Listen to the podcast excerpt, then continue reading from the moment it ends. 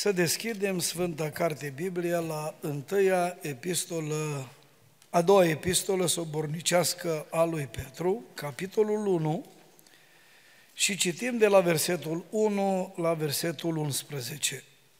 Pagina în Biblie 1196. Simon Petru, rob și apostol al lui Isus Hristos, către cei ce au căpătat o credință de același preț cu a noastră, prin dreptatea Dumnezeului și Mântuitorului nostru Isus Hristos. Harul și pacea să vă fie înmulțite prin cunoașterea lui Dumnezeu și a Domnului nostru Isus Hristos. Dumnezeasca lui putere ne-a dăruit tot ce privește viața și evlavia, prin cunoașterea celui ce ne-a chemat prin slava sa și puterea lui, prin care El ne-a dat făgăduințele Lui nespus de mari și scumpe, ca prin ele să vă faceți părtași, firii dumnezeiești, după ce ați fugit de stricăciunea care este în lume prin pofte. De aceea, dați-vă și voi toate silințele, ca să uniți cu credința voastră faptă, cu fapta cunoștință, cu cunoștința înfrânarea, cu înfrânarea răbdarea, cu răbdarea evlavia, cu evlavia dragostea de frați, cu dragostea de frați iubirea de oameni. Căci dacă aveți din belșug aceste lucruri în voi, ele nu vă vor lăsa să fiți nici leneși, nici neroditori în ce privește de plina cunoștință a Domnului nostru Isus Hristos. Dar cine nu are aceste lucruri este orb, umblă cu ochii închiși și a uitat că a fost curățat de vechele lui păcate. De aceea, fraților, căutați cu atât mai mult să vă întăriți chemarea și alegerea voastră, căci dacă faceți lucrul acesta, nu veți aluneca niciodată. Aleluia. În adevăr, în chipul acesta, vi se va da din belșug intrare în împărăția veșnică a Domnului și Mântuitorului nostru, Isus Hristos. Amin. Vă rog să luați loc.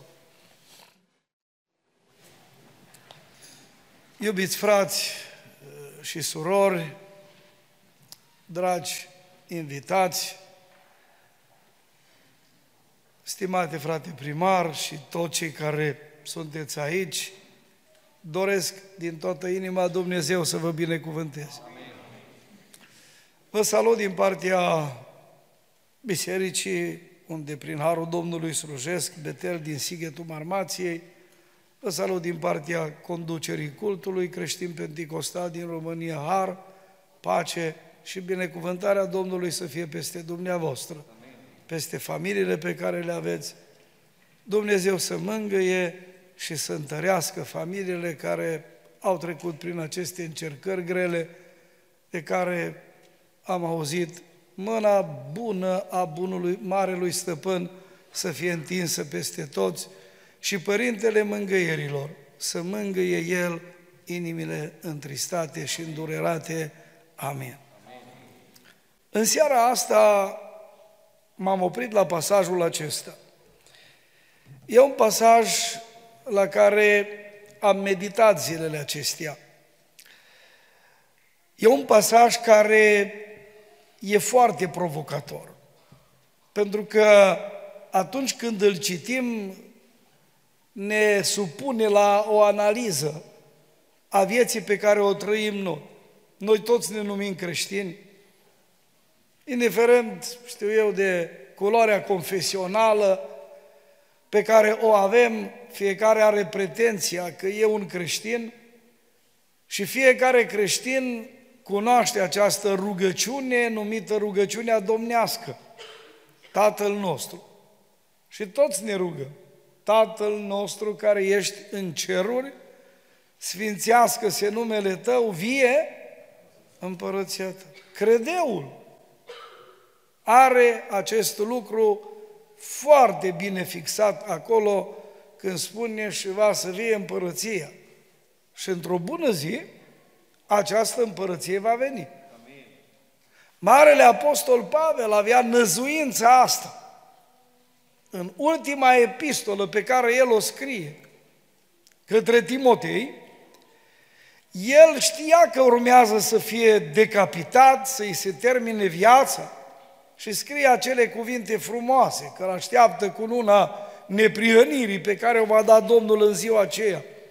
Însă vă rog, priviți, în uh, Timotei 2, Timotei, capitolul 4, în versetul 18, el spune aceste cuvinte.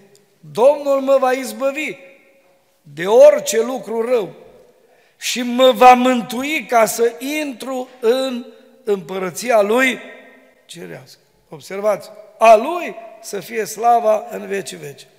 Noi vrem să intrăm, ce zice? Vrem? Toți vrem. Vrem să fim acolo în împărăția lui Dumnezeu, să intrăm.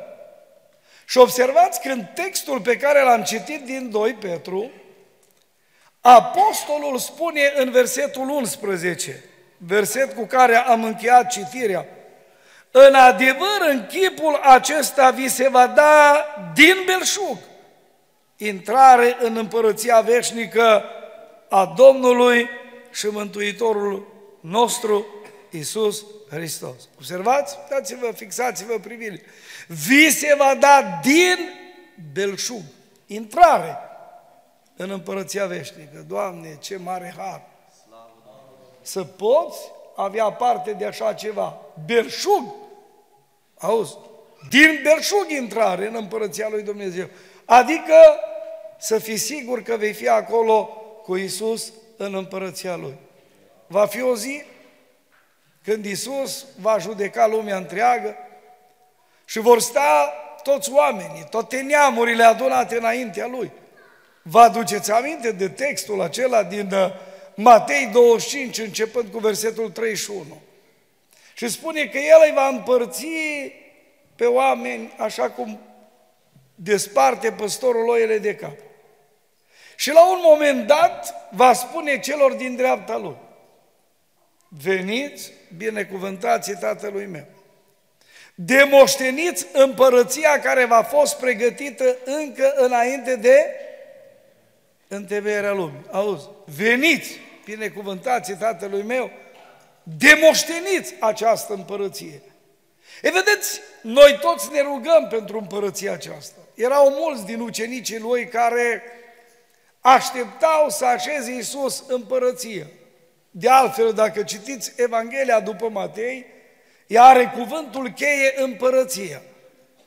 La un moment dat, fi, mama fiilor lui Zebedei, ea cere ceva Domnului Isus, ca în împărăția uh, în care Isus va fi împărat, unul din fiei să stea la dreapta, altul la stânga. Visul acelor ucenici era că vor fi ei, acei oameni mari, dacă vreți, în guvernul acelei împărății și toți aveau dorința asta, să se realizeze cât mai repede această împărăție. Însă Iisus moare pe cruce. Și doi din ucenicii aceia care merg pe drumul Emausului își arată tristețea, dezamăgire. Și observați în Luca, la capitolul 24, ei spun aceste cuvinte și o să le citesc, în Luca 20, da? Și 4, versetul 21. Noi trăgeam nădejde că El este acela care va izbăvi pe Israel. Dar cu toate acestea, iată că astăzi este a treia zi de când s-au întâmplat aceste lucruri. Ei, ei așa așteptau să vadă acea împărăție, însă Iisus n-a venit atunci să așeze o astfel de împărăție pe care o gândeau ei și așteptau ei. Cred că Ioanid surprinde așa de bine într-o poezie de-a lui spunând Iisus lăsând coroana lui David sub aripile acvilei romane porni să cucerească nu un zid, nu coroane, auzi? Nu cetățui, nu coroane, ci inimi, fortărețele umane. Și Iisus a coborât în lumea asta să cucerească inimile oamenilor, ca împărăția Lui să se așeze acolo în inima lor și apoi când va veni acea împărăție slăvită a Mântuitorului nostru, când uh, va fi dat semnalul acela de către Marele Stăpân și uitați-vă, acest lucru este consemnat de Ioan în cartea Apocalipsa la capitolul 19 și auziți cât de clar sună aceste cuvinte începând cu versetul 6. Și am auzit ca un glas de gloată mult, ca vuietul unor ape mult, ca bubuitul unor tunete puternice, care zicea, Aleluia! Domnul Dumnezeul nostru, Cel Atotputernic, a început să împărățească. Să ne bucurăm și să ne veselim și să-i dăm slavă. Căci a venit nunta mielului, soția lui s-a pregătit și i s-a dat să se îmbrace cu in subțire, strălucitor și curat.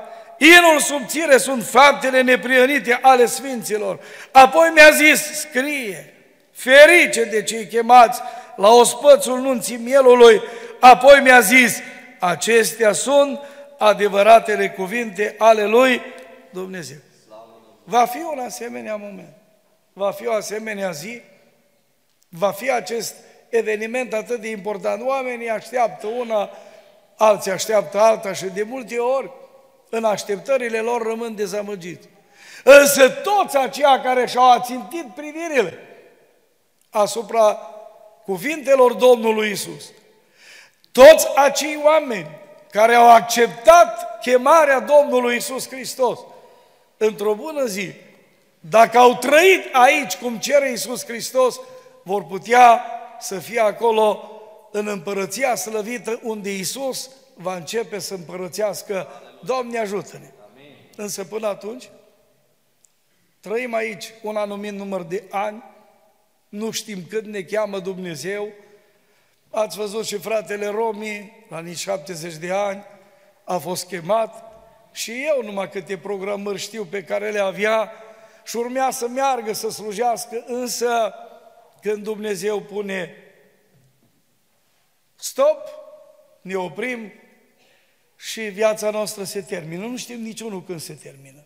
De aceea, vedeți dumneavoastră, este atât de important ca în anii ăștia pe care noi îi trăim, să putem să fim acei oameni care să înțelegem că sunt ani de pregătire pentru veșnicie. Spunea odată un mare om pe care l-a avut România, se numea Tudor Popescu. A fost un preot pe care Dumnezeu l-a folosit pentru trezirea neamului românesc. În perioada interbelică acest om, căruia i s-a alăturat mai târziu și traducătorul Bibliei pe care noi o citim, Dumitru Cornilescu, au predicat adevărul. Mulți intelectuali ai vremii au fost atinși de cuvântul lui Dumnezeu. Și în București, la biserica aceea cuibul cu barză, a avut loc o mare trezire. Mulți oameni l-au primit pe Isus și au început să trăiască o viață nouă, o viață schimbată, o viață trăită în Duhul legilor date de Dumnezeu. Și acest om vorbea despre viață spunând așa, viața noastră este un timp foarte însemnat. Auziți? E o școală pentru veșnicie. E o vreme de har să o folosim cât mai intens. Auziți? Ei, aici e o pregătire. E o școală pentru veșnicie. Ne bucurăm de multe școli pe care le putem absolvi la un moment dat. Se bucură oamenii de licențe, de masterate, de doctorate, de studii postdoctorale și așa mai departe, tot ce vreți. Și auzi pe mulți spunând că au școală mult. Și bine. Însă vreau să vă spun ceva. Este școala asta pentru veșnicie mult mai importantă decât toate școlile doctorale, dacă vreți, decât toate școlile care pot să-ți ofere diplome deosebite. Pentru că această școală, auziți, este pentru veșnicie. Și în școala asta, noi trebuie să fim foarte atenți la viața pe care o trăim și cum o trăim, că ni se acordă har și Dumnezeu ne dă un timp aici să ne pregătim și totul depinde de noi. Spunea Iorga Marele, om de cultură și istoric român într-o împrejurare, că pierzi în viața ani și la moarte cerșește o clipă. Câți oameni nu pierd în viață an la rând și nu interesează nimic. Și la moarte ar cerși o clipă când simt că îi lasă picioarele, mâinile, când primesc, și e bine când mai primește câte o telegramă, înțelegi, câte o bolă din aia și spune nu mai e Și mai are vreme, încă poate să se gândească, dar sunt unii care nu mai au timp nici pentru asta. Câte morți subite nu sunt, se încheie viața și urmează veșnicia. Cum zice una din cântările noastre, tu te-ai întrebat vreodată, după moarte, unde-i fi? Unde îți vei petrece timpul, viața ta din veșnicie? Uite, tocmai de aceea, într-o seară ca asta, noi stăm împreună în fața acestui cuvânt al lui Dumnezeu. Și Apostolul Petru ne spune ceva foarte important, că Dumnezeu e gata să dea chiar berșug de intrare în împărăția Lui.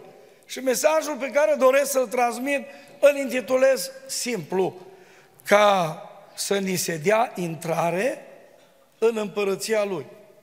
Ca să ni se dea intrare, dacă vreți, belșug de intrare în împărăția Lui. Luând exact cum scrie aici. Ce trebuie să facem? Cine vor fi acei oameni cărora li se va da acel belșug de intrare? Ce condiții li se pun? Când mă uit la pasajul acesta, putem vorbi despre multe lucruri. Eu vă spun din start, mă voi opri la patru lucruri pe care le consider importante. Patru lucruri pe care le vom observa aici în pasajul acesta pe care absolut fiecare din noi, dacă vrem să avem belșug de intrare în împărăția lui Dumnezeu, trebuie să le acceptăm, să le împlinim, să trăim așa cum spune Dumnezeu. Haideți să începem cu primul. Observați în versetul 1, apostolul spune ceva aici. Simon Petru, rob a, și apostol al lui Isus Hristos, către cei ce au căpătat o credință de același preț cu a noastră prin dreptatea Dumnezeului și Mântuitorului nostru Isus Hristos. Observați, El se adresează unor oameni creștini din primul secol. Unor oameni despre care El spune au căpătat o credință de același preț. Primul lucru ca cineva să aibă berșug de intrare în împărăția lui Dumnezeu este să capete, dacă vreți la plural, să căpătăm, auziți, i-am numit credința dată Sfinților. Apostolul Pavel, coroborat cu acel verset din Petru, din Iuda, o epistolă asemănătoare de altfel cu epistola scrisă a doua de Petru. Și observați versetul 3, spune așa, Pria iubiților, pe când căutam cu tot din adinsul să vă scriu de mântuirea noastră de obște, m-am văzut silit să vă scriu ca să vă îndemn să luptați pentru credința care a fost dată Sfinților odată pentru totdeauna. Și mai spune ceva aici, motivează acest lucru, căci s-au strecurat printre voi unii oameni scriși de mult pentru o sânda veșnică aceasta, oameni nevlavioși, care schimbă în desfrânare harul Dumnezeului nostru și tăgăduiesc pe singurul nostru stăpân și Domn Isus Hristos. În contextul ăsta, Apostolul Petru, el spune despre căpătarea unei credințe, dar nu orice credință, ci acea credință pe care au avut-o ei, apostolii, sfinții din primul viac, de aceeași, vedeți, valoare, de același preț cu a noastră, spune el. Că sunt mulți oameni care se laudă cu credință. Mulți oameni se bat cu pumnul în piept și spun, a noastră credință e cea mai bună. Fiecare pretinde că are o anumită credință. Am eu un pastor din Ucraina cu care de multe ori ne-am întâlnit, am slujit în Ucraina, la noi. E fratele acesta slavic și spunea el că a fost la o închisoare din Ucraina. El e și cântăreț, el a fost cântăreț în viața asta, a absolvit școală de muzică, a fost director al unei case de cultură, acum și predică și cântă. Și s-a dus undeva într-o închisoare și a predicat, a vestit cuvântul lui Dumnezeu, a cântat. Și la un moment dat pe acei pușcăriași i-a întrebat, le-a pus următoarea întrebare. Câți dintre voi aveți credință? Și credeți în Isus. Știți care a fost rezultatul? Toți au ridicat mână. Înțelegeți? Toți au ridicat mână, fără nicio excepție. Toți au crezut. Acum, eu dacă aș fi fost, aș fi întrebat, dar cum de-ați ajuns aici? Poate ați crezut că nu vă prinde când ați furat, când ați bătut, când uh, ați uh, omorât, poate, când ați făcut uh, altfel de lucruri. Cam, cam asta ar fi fost, nu? Dar ei toți au crezut. Uite, la noi în țară. Nu cred. Toți cred. Care mai de care? Țin minte, odată citeam pe Blaga, marele om de cultură, istoric, filozof și scriitor. La bac toți se tem, numai să nu le pice Blaga, că e cam greu. Și vreau să vă spun că acest om a fost fiu de preot, era familiarizat și cu Scriptura și la un moment dat auzit ce spune el, crezul zilelor noastre. Nu începe cu conștientul cred, nici cu scepticul nu vreau să cred, ci cu tragicul vreau să cred. Acum, vedeți, când zice el conștientul cred, ăsta e așa cum e la recensământ și în România. 96% toți cred. Credem? Credem, domnule. Scepticul nu vreau să cred? Asta cum era pe vremea comunismului. De ce nu credem? Că nu este. Și unii pentru carnetul roșu trebuia să spună că nu cred, în mod clar. Însă observați, acest om spune, nu începe acum nici cu conștientul, nici cu scepticul, ci în limbajul lui filozofic el spune așa, ci cu tragicul vreau să cred. Adică omul ajunge într-un punct în care își dă seama că nimic nu-l poate satisface în lumea asta. Până și cei mai mari atei ajung în punctul în care își dau seama că e un gol în ființa lor. Nu pot să uit când citeam într-o carte despre acest mare om pe care l aud francezii, laureat al premiului Nobel, Albert Camus. Și a ajuns undeva într-o biserică internațională unde predica un pastor metodist, Howard Muma, predica cuvântul Domnului. Ei, Albert Camus era renumit ca și șateu, făcea parte din elita ateilor din Paris și la un moment dat e văzut într-o biserică. Și intră într-o discuție cu el Howard Muma, cineva l-a prezentat, știți, când vine cineva, o personalitate din asta, mai ales ăsta laureat al premiului Nobel, pășește acolo și ăștia se uită la el, domne, ce cu asta? Și intră în discuție acest om, pastorul acesta cu, cu Camiu, și îl întreabă cum de-ai ajuns tu aici? Ce anume te-a determinat să fii aici? Și printre altele, omul acesta a recunoscut că succesul, faima, renumele pe care și l-a căpătat, nu i-au adus liniște și printre altele spunea, muma sunt un căutător, muma, nimic nu mă uh, satisface în lumea asta. Am, am nevoie de cineva care este deasupra noastră. Printre altele vreau să cred în El. Vreau să ajung și eu să am pace, să am liniște. Și mă rog, nu o să continui eu istoria, dar la un moment dat chiar i-a cerut acestui pastor să-l boteze.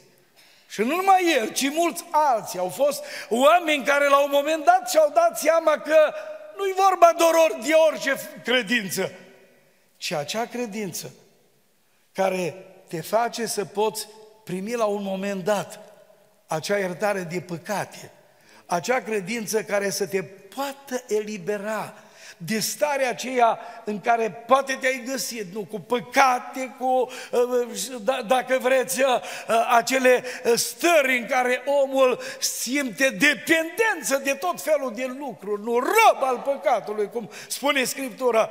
Și uitați-vă, într-o bună zi, un astfel de om, cu numele de Corneliu, care, mă rog, avea religiozitatea lui, avea el, dacă vreți, timpul lui în care se ruga, făcea milostenii, însă omul acesta are la un moment dat harul ca un înger să vină la el și să-i spună să trimită după Petru. Și nu o să vă povestesc că dumneavoastră sunteți familiarizați cu Biblia. Și ajunge Petru în casa acestui Corneliu. Și observați dumneavoastră în capitolul 10 din Faptele Apostolilor, cuvântul lui Dumnezeu spune în versetul 43, sau chiar citește și 42, el spune aceste cuvinte. Iisus ne-a poruncit să propovăduim norodului și să mărturisim că El a fost rânduit de Dumnezeu judecătorul celor vii și al celor morți. Toți prorocii mărturisesc despre El, că oricine crede în El, capătă prin numele Lui iertarea păcatelor. Credința aceea, vedeți dumneavoastră, de același preț, e credința pe care au căpătat-o acești oameni, în ciuda faptului că fariseii, saducheii, cărturarii catalogau în fel și fel. Știți foarte bine că au stat în fața Sinedrului și au trebuit să dea socoteală închiși la un moment dat, bătuți, Unora dintre ei s-a tăiat capul, însă acești oameni au mărturisit credința asta în Isus. Ne-a eliberat, ne-a mântuit și a făcut din noi copii ai lui Dumnezeu. Ioan avea să scrie în Evanghelia pe care, care îi poartă numele în capitolul 1, de la versetul 11 în jos. A venit la săi și ai săi nu l-au primit. Dar tuturor celor ce l-au primit, și observați ce spune acolo, adică celor ce cred în numele Lui.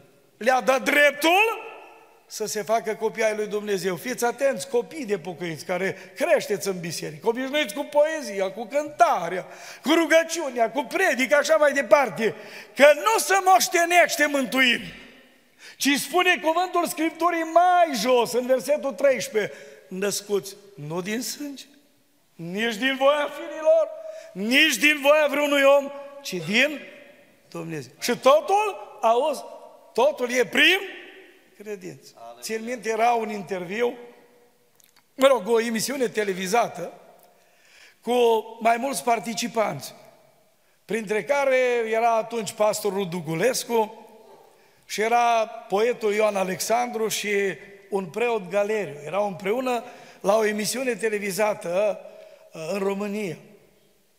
Și la un moment dat, uh, acel reporter, uh, acel realizator al emisiunii, i-a, i-a pus ca fiecare să spună câte ceva. Și la un moment dat l-a pus pe părintele Galeriu să-și definească el crezul. Și el a început cu cuvintele acestea. De 2000 de ani suntem creștini. De 2000 de ani suntem pe pământul ăsta. Și Ioan Alexandru, poetul ăsta pe care am avut harul să-l cunosc, să particip la, uh, mă rog, prelegerile pe care el le ținea la Universitatea din București, așa cum era el mai, mai așa, mai uh, vulcanic. O zis, părinte, nu te supăra. Putem fi de 20 de mii de ani creștini, spunea el. De, nu de 2000, de 20 de ani, că nu există atât de da? Dar, auziți, fără credință, spunea el cu asta început, fără pocăință, fără viață sfântă, fără Isus, tot pierdut suntem, auziți? A putut să spună aceste lucruri. Ce vreau eu să poată să înțeleagă și copiii, prieteni dragi care sunteți aici. Credința aceea care a fost dată Sfinților odată pentru totdeauna, este credința aceea care aduce mântuire. Cum spune Apostolul Pavel când scrie Efesenilor, căci prin har ați fost mântuiți prin credință. Efeseni 2 cu 8. Și aceasta nu vine de la voi, ci este darul lui Dumnezeu. Nu prin fapte, spune versetul 9, ca să nu se laude nimeni. Ei, vedeți dumneavoastră, cine nu are o asemenea credință și n-a ajuns să fie mântuit în modul acesta, ce spune, eu m-am născut creștin, eu sunt din familie de pocăiți, eu de mic știu toate astea. Nu, scumpii mei, trebuie să fie un moment în viață bine definit. Când omul trebuie să-și recunoască vinovăția, să se prăbușească înaintea lui Dumnezeu, recunoscându-și vina și să poată privi spre Cel care poate să ierte păcatele. Observați, atât de clar spune aici Apostolul Petru, recitesc, toți prorocii mărturisesc despre El, că oricine crede în El capătă prin numele Lui iertarea păcatelor. E, dar acum observați ceva nu rămâne totul aici. Când spune Iuda, credința dată Sfinților odată pentru totdeauna, acolo face referire cu privire la crezul, la cuvântul acela pe care Dumnezeu l-a dat, cum a definit cineva și mi-a plăcut termenul acesta, modul, explicația asta, o zis, credința este rămânerea în cadrul trasat de cuvântul lui Dumnezeu. Înțelegeți?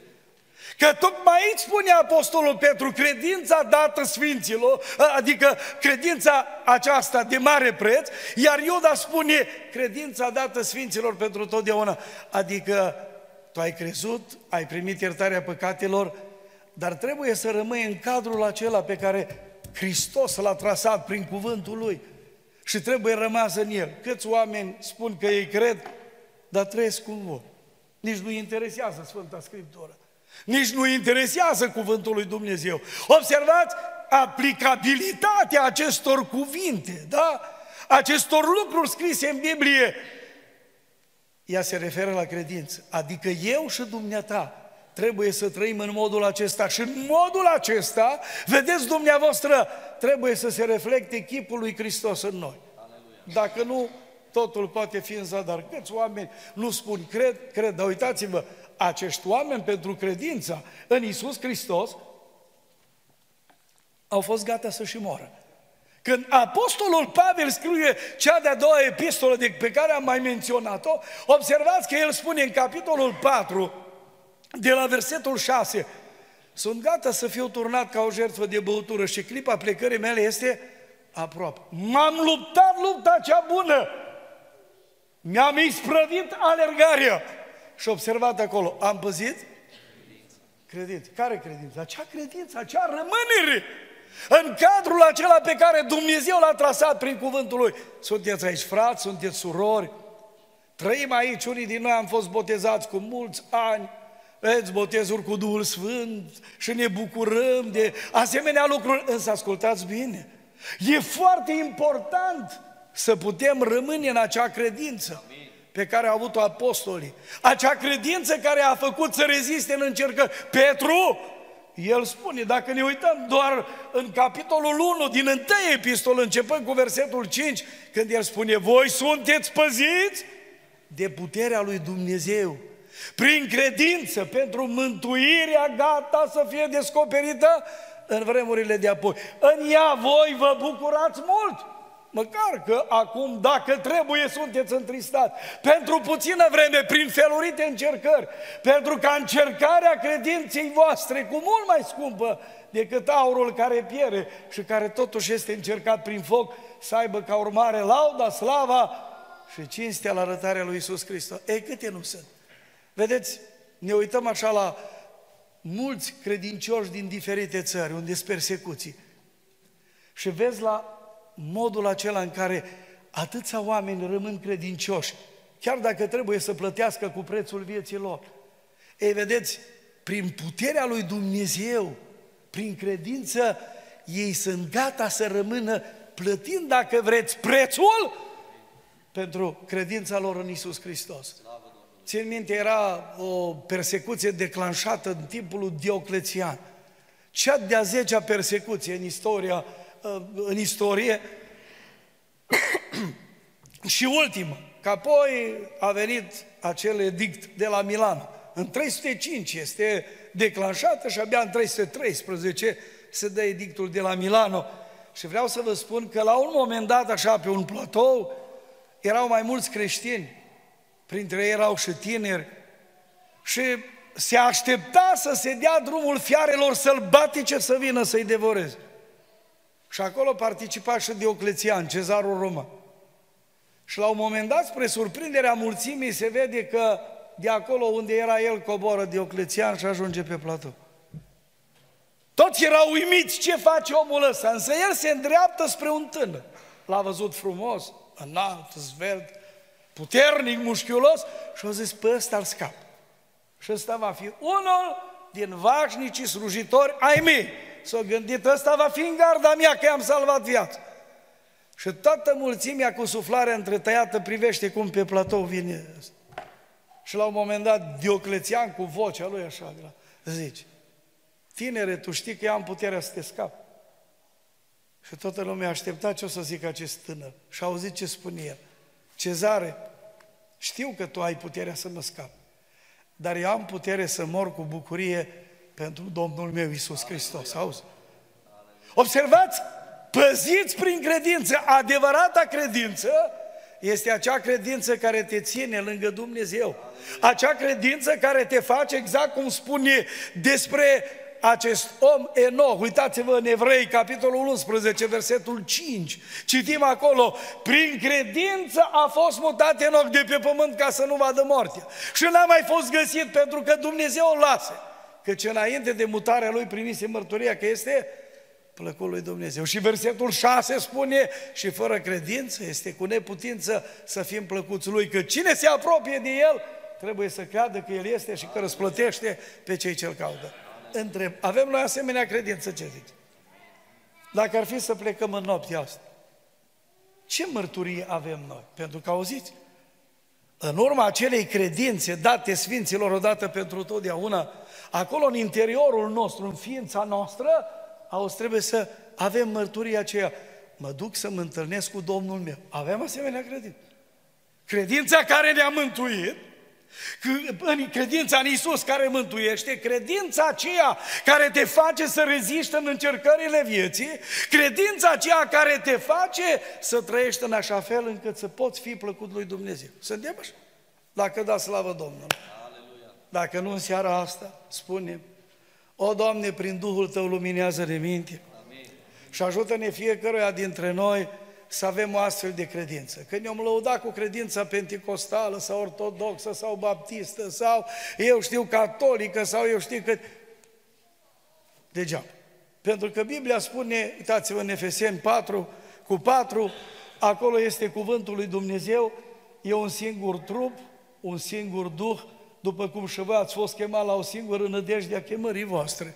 Și versetul 5 spune, este un singur Domn, o singură credință și un singur botez. Doamne ajută-ne să avem acea singură credință care e de același preț cu cea dată Sfinților odată pentru totdeauna.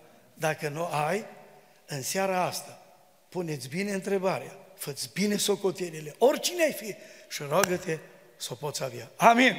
Doi. Uitați-vă un al doilea lucru pe care eu îl văd aici, ca să avem intrare din berșug în împărăția lui Dumnezeu. Al doilea lucru important este să ajungem la deplina cunoștință a Domnului Isus. Observați aici ce spune versetul 8. De foarte multe ori se amintește aici cunoașterea. Și haideți să vedem. Versetul 12. Harul și pacea să vă fie înmulțite prin cunoașterea lui Dumnezeu. Apoi, versetul 3, Dumnezeiasca lui putere ne-a dăruit tot ce privește viața și evlavia prin cunoașterea celui ce ne-a chemat. Și apoi, versetul 8, căci dacă aveți din belșug aceste lucruri în voi, ele nu vă vor lăsa să fiți nici leneș, nici neroditor în ce privește deplina cunoștința Domnului nostru Isus Hristos. Vedeți? Știți că spune în unele situații, Pavel, spre rușinea voastră, spun, mulți nu, îl cunosc pe Dumnezeu. Uitați-vă când scrie Apostolul Pavel la Corinteni și îmi pare bine că puteți să vedeți toți, da? până să răsfoim Bibliile, puneți 1, 2 Corinteni 5 cu 16. Și uitați-vă ce spune aici Apostolul Pavel. Așa că de acum încolo, Nu mai cunoaștem pe nimeni în felul lumii. Și chiar dacă am cunoscut pe Hristos în felul lumii, totuși acum nu-L mai cunoaștem în felul acesta. Dar cum e cunoașterea asta în felul lumii? Câți nu-L cunosc? Nu de mult a fost sărbătoarea nașterii Domnului. Am avut ocazia să fiu la două. Și oamenii îl cunosc. Ce, mai zice câte unul de ceva de Iisus, un colin, nu știu dacă am zis odată, vreodată aici, nu știu, dar soția mea e din Reghin, uh, și m-am dus odată la colindă și eu cu ei acolo. Era primul an de căsătorie. Și am ajuns pe acolo și în scara unui bloc, uh, când noi ne-am așezat să cântăm, am văzut că pătruns așa o grup mare. Nu am zis, hai să-i lăsăm pe ei să colinde. Și-o colindat. Și-o colindat acel colind românesc foarte frumos, da? Și la un moment dat, uh, ultima strofă spune, e Iisus păstorul mare și-o cânta frumos. Turmă ca el nimeni n-are. Noi să-L onorăm cu credință mare. Înțelegi frumos? Am zis, bă, frumos o cânt. Și acum auzi, unul care era șeful echipii de acolo, a făcut o urare. Dacă o răsunat scara blocului, mai bine de 30 de ani deja de atunci. Și parcă și acum în urechile mele răsună cuvintele astea. Și o zis odată, să și gazdă sănătos, și la anul tăvoios, să și gazdă de minune, de nu da și n de prune. Nu, așa a zis, gata. No, asta e credința, asta e cunoașterea, auzi? Până la urmă, de la Isus la Jinars. Înțelegi? De la Isus la tot felul de Și cunosc oameni. Ce s-a născut Isus. Da, dacă îi întreb de unele lucruri, da, știu. Ei, stai de vorbă cu ăștia, mai căpoși, știi, care știu, nu știu cât.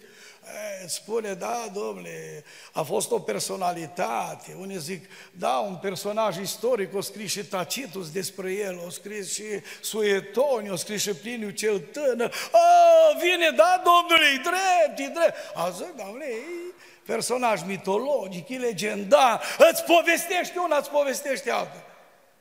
E, dar vedeți dumneavoastră, câți îl cunosc cu adevărat pe el? Câți pot să spună Iisus e Mântuitorul meu? Aleluia! Câți pot să spună Iisus e păstorul meu? Mulți zic. E Iisus păstorul mare, ați auzit-o cânta? Dar câți cu adevărat îl cunosc pe el, ascultă de glasul lui, eu sunt păstorul cel bun.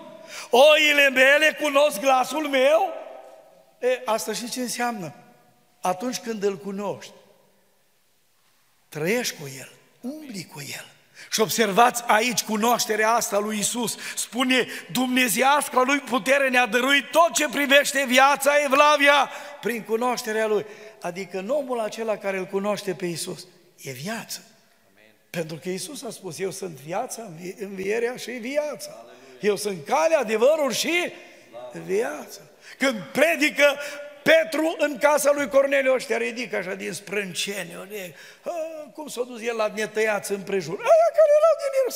Și atât de mult îmi place acolo în faptele apostolilor, după ce apostolul Petru le istorisește tot ce s-a întâmplat acolo, observați concluzia lor în versetul 18, fapte 11, fapte 11 cu 18, uitați-vă bine.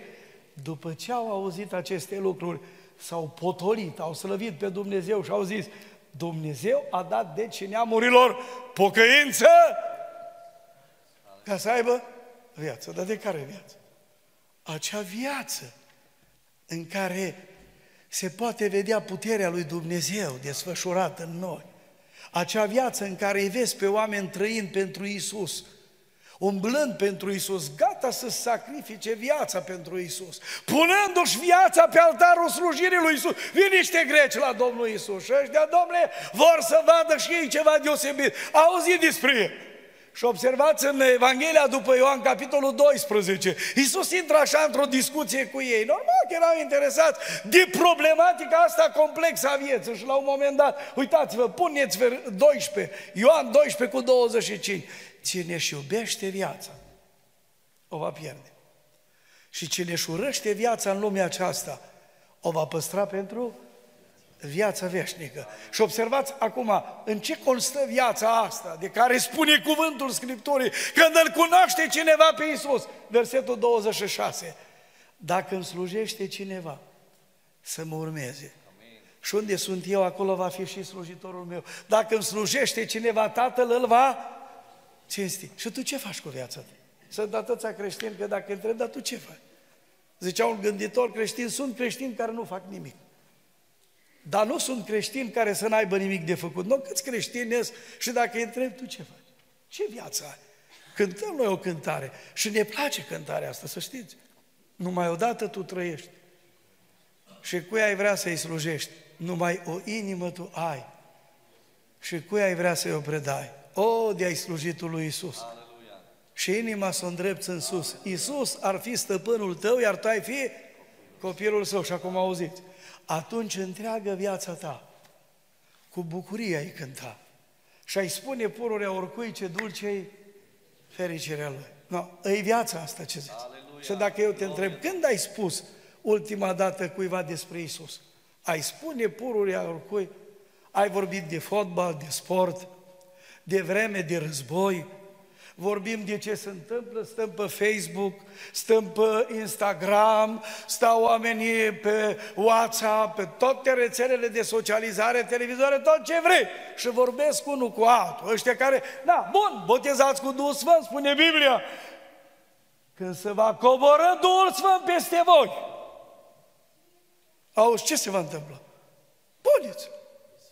Fapte 1 cu 8. Ce se va întâmpla? Veți primi o putere și îmi veți fi martor în Ierusalim. Nu, la câți ai mărturisit la școală? Între vecini. În Dobric tăți pocăiți. Nu cred. Așa e că nu. Ei, viața asta în Isus, observați dumneavoastră, ea e acea viață de trăire, de umblare cu Isus, în care, auzi, îți pui viața pe altarul slujirii Lui.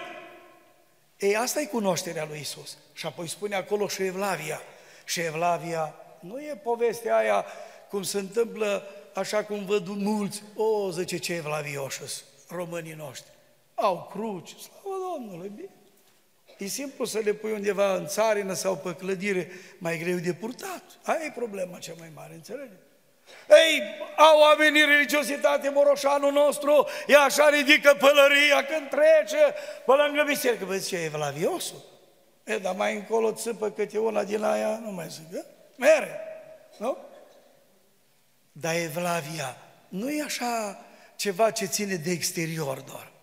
Ține și de exterior. Dar Evlavia definea cândva un dicționar al lui Vasile Cândia. Zice că Evlavia e dragostea de Dumnezeu și de cele sfinte. Bun, e bine. Însă mie cel mai mult îmi place o definiție dată de Eusebiu de Cezarea, marele istoric, care spune Evlavia înseamnă a privi la unul și singurul Dumnezeu și a viețui cu El. Nu ăla e, aia e Evlavia. Au? Să viețuiești cu El, viața aceea și Evlavia, asta e cunoașterea lui Isus. Nu-L cunoaștem în felul ăsta, ce ziceți? Și apoi, de plină aia cunoștința lui Isus Hristos, eu mă uit și la ceas, că m-am uitat, da? Ei, uitați-vă, spune cuvântul Scripturii aici în 2 Petru, capitolul 1, aceste lucruri, eu doar o să le recitesc, că mai am încă de zis.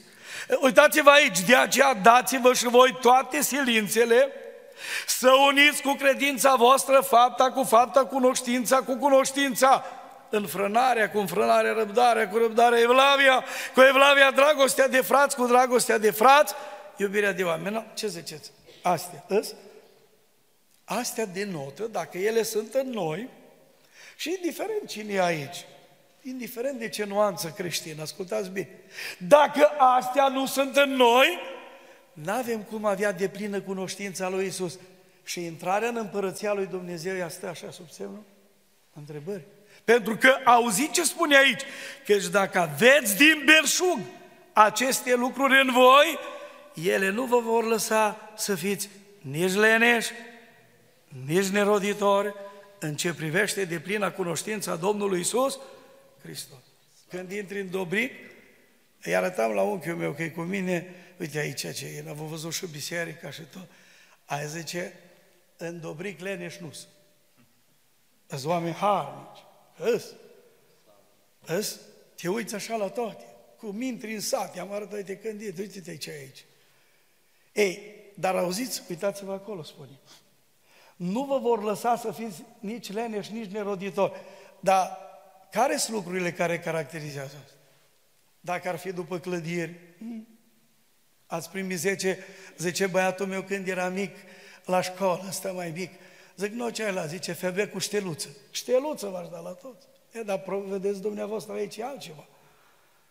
Aici spune cuvântul lui Dumnezeu că dacă acele virtuți sfinte, acea viață care pulsează din Dumnezeu în noi, este, atunci, într-adevăr, îl cunoaștem pe Isus. Aleluia. Și de plină cunoștință, altfel e poveste, noi te putem povesti de una și de alta.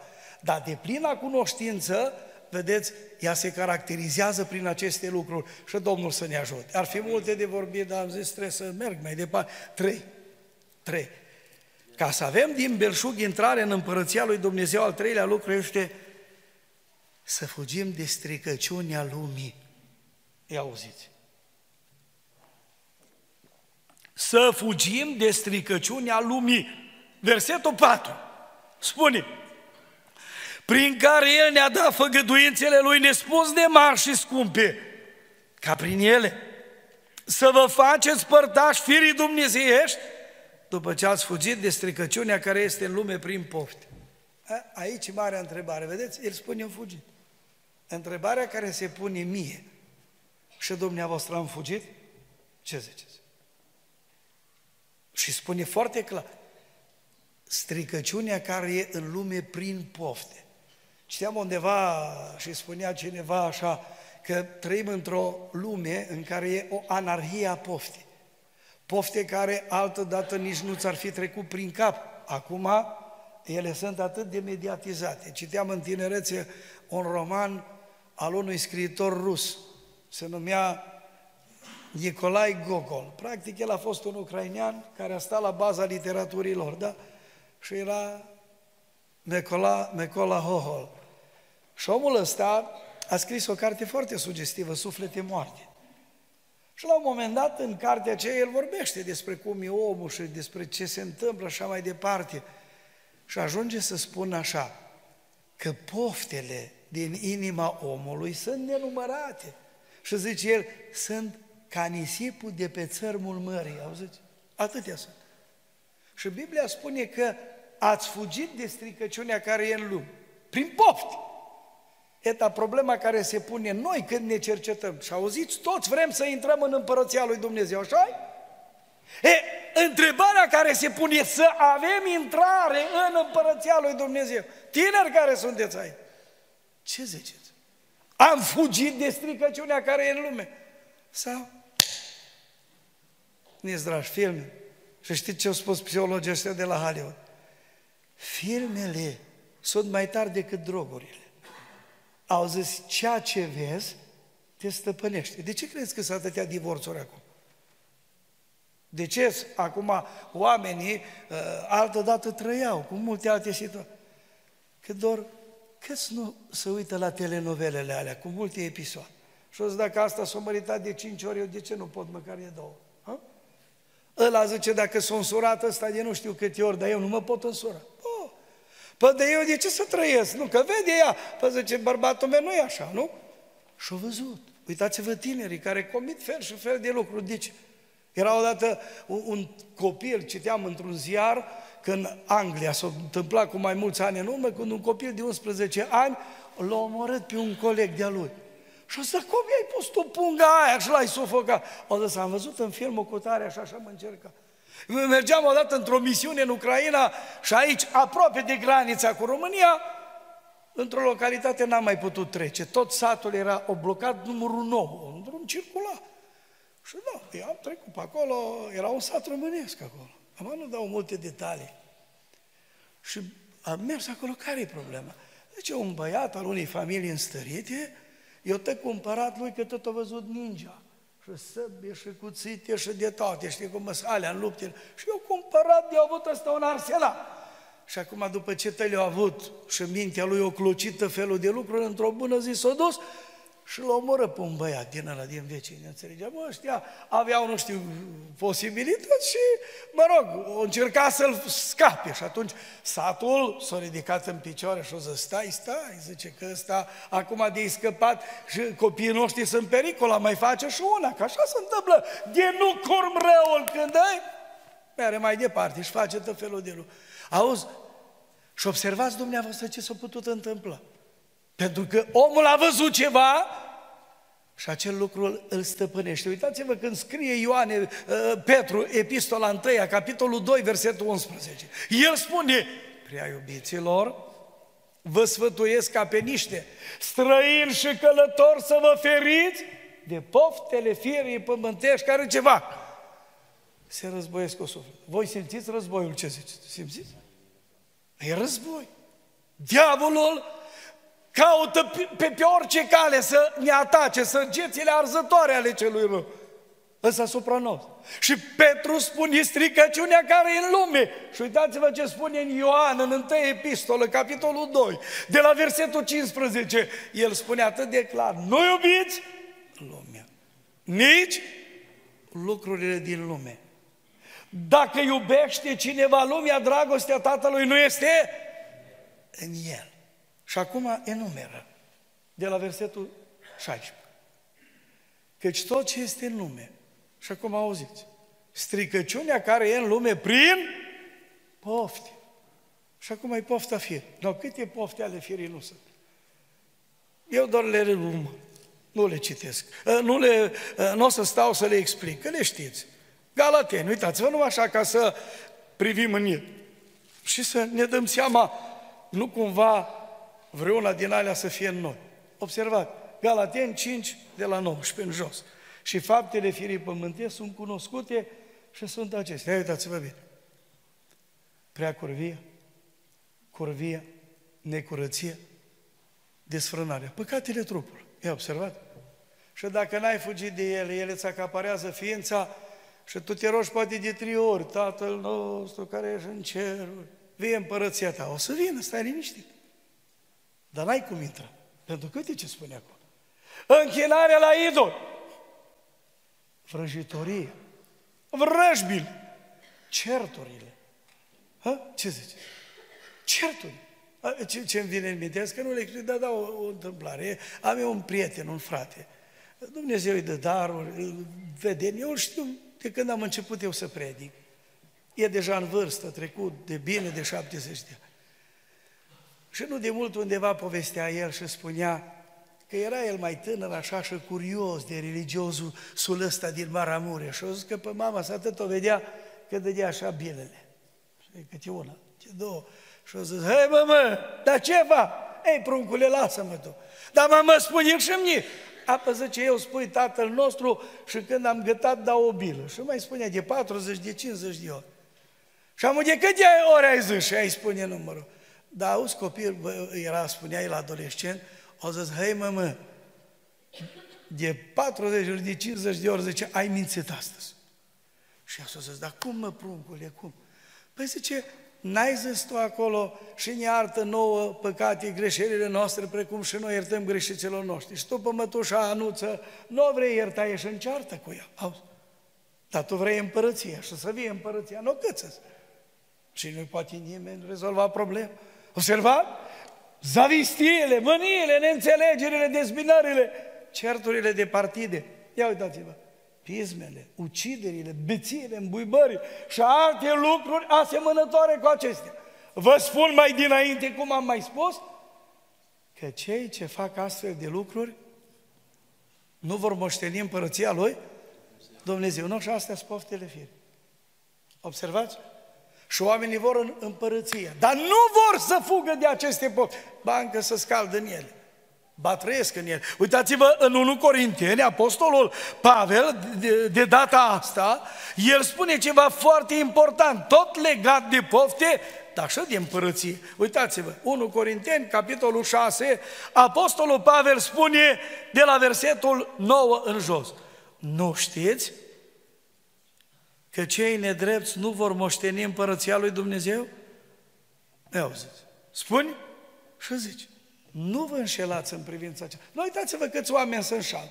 Ei se roagă vie împărăția ta, dar ei nu vor să fugă de stricăciunea care e în lume, prin pofte. Nu. No.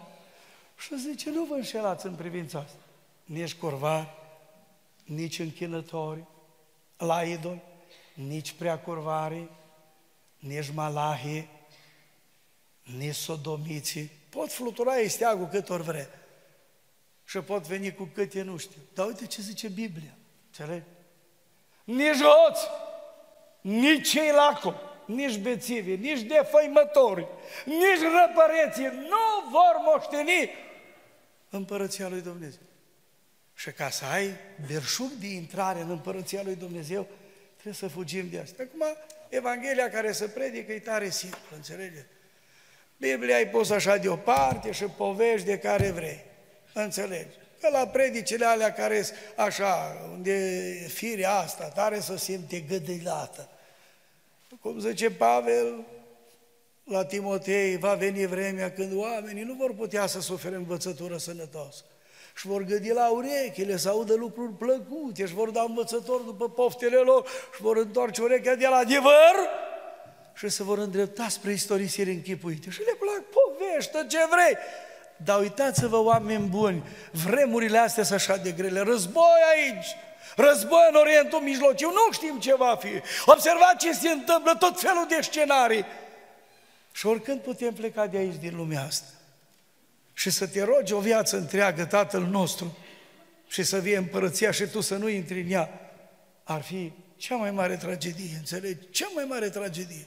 De aceea în seara asta cuvântul lui Dumnezeu spune să fugiți de stricăciunea care e în lume prin Oh, Spunea odată unul din oamenii care sunt comentatori ai Scripturii, uh, John Phillips, spunea el într-o împrejurare, nu lăsați ca lumea să vă toarne în matrița ei, nu lăsați.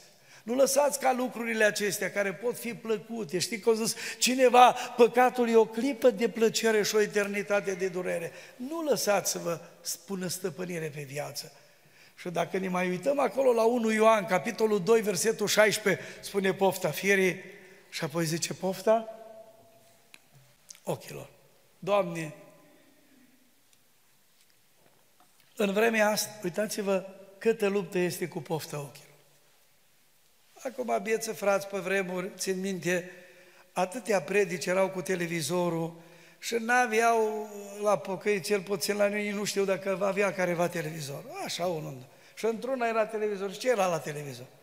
Tovarășul cu tovarășa, câte trei ore, vizite și așa. Acum, uite, cerculețe cât ori vre. Dar le caută pe alea, care sunt mai roșii. Hă? Nu le mai trebuie televizor, ca ăsta aici în buzunar. Tata și mama duc să lucre de nu pot și cumpără, acum fi copilul meu mai în urmă, și îi cumpără iPhone, cât e acum, 15? Nu știu cât e. Da? Și îi cumpără de aceea. Și părinții dorm, înțelegi? Liniștiți și ei să tătuit. Și să uită până să uită bine. Și apoi vedem tot felul de lucruri pe care, vedeți dumneavoastră, le aduce cel rău. Pofta ochilor. Și apoi te mir că face aia sau face aia. Păi le face. Pentru că nu vrea să fugă de ele, ci fuge către ele, înțelegeți? Mulți fug către pofte, nu să fugă de la pofte.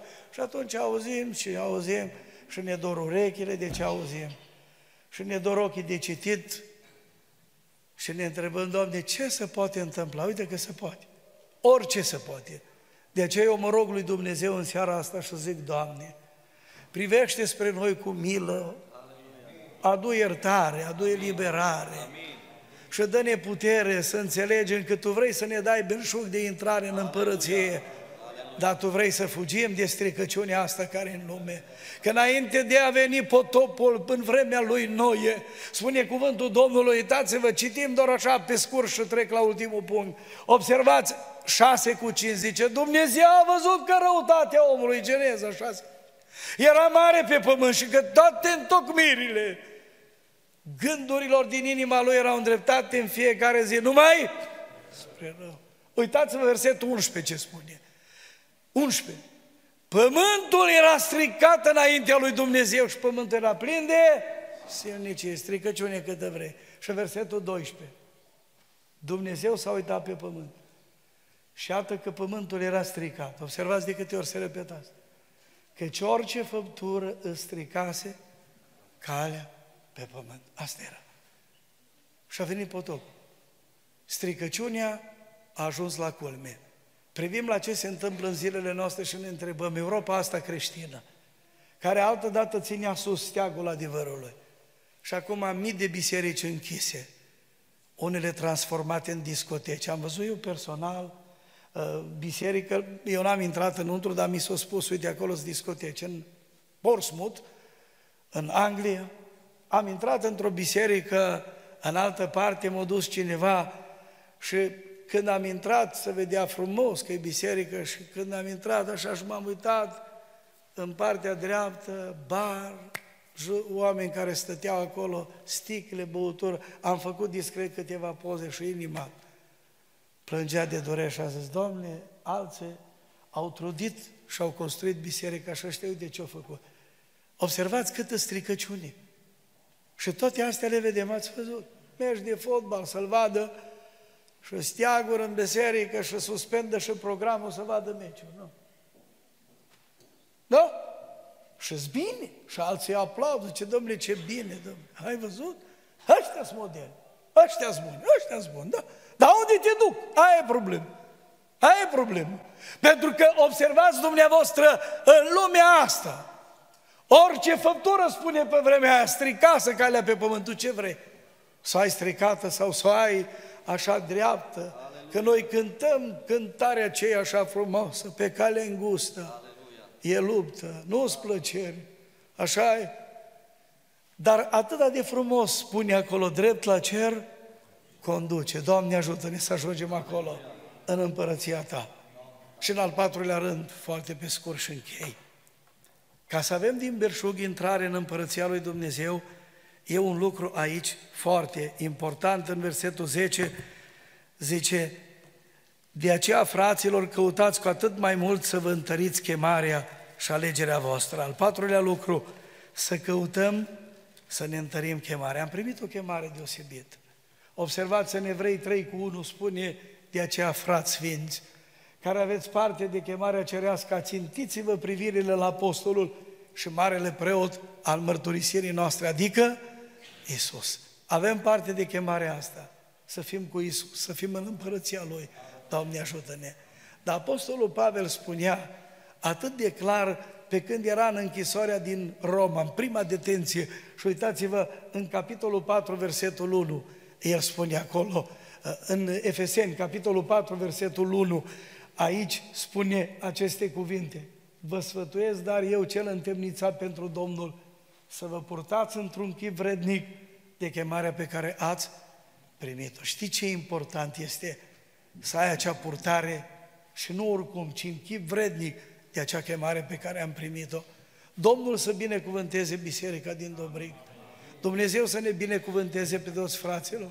Ce vă predic dumneavoastră, îmi predic și mie. Dacă îmi doresc mie, doresc și dumneavoastră să putem intra în împărăția lui Dumnezeu. Aș vrea să ni se dea fiecăruia belșug de intrare în împărăția lui. Dar până atunci, ascultați, dacă vrem să avem berșugul ăla de intrare, în primul rând, să căpătăm credința dată Sfinților pentru totdeauna. Doamne ajută și să o trăim și să o avem. Amin? Amin? În al doilea rând am spus să avem cunoștința de plină, să ajungem la cunoștința de plină a Domnului nostru Isus Hristos. Doamne ajută-ne! În al treilea rând, să fugim de stricăciunea lumii și în al patrulea rând să ne întărim chemarea. Aleluia. Și nu ne vom putea întări decât cu privirile ațintite spre Isus, nu în stânga, nu în dreapta. Cum spune tot Pavel în epistola către evrei, capitolul 12, versetul 1, fiindcă suntem înconjurați cu un nor așa mare de martori, să dăm la o parte orice piedică și păcatul care ne înfășoară așa de lesne și să stăruim în alergarea care ne stă înainte. Și mai uitați-vă ceva, versetul 2, să ne uităm țintă la căpetenia și desăvârșirea credinței noastre, adică la Isus Hristos, pentru bucuria care era pusă înainte, a suferit crucea, a disprețuit rușinea și șade la dreapta scaunului de domnia lui Dumnezeu. Domnul să vă binecuvânteze! Dumnezeu să ne umple de har, Dumnezeu să ne umple de putere, să putem trăi cum ne cere El, să ne întărim chemarea și când va veni Isus să ne spună, veniți, binecuvântați Tatălui meu, de moșteniți împărăția care v-a fost pregătită încă înainte de întemerea lumii. Amin.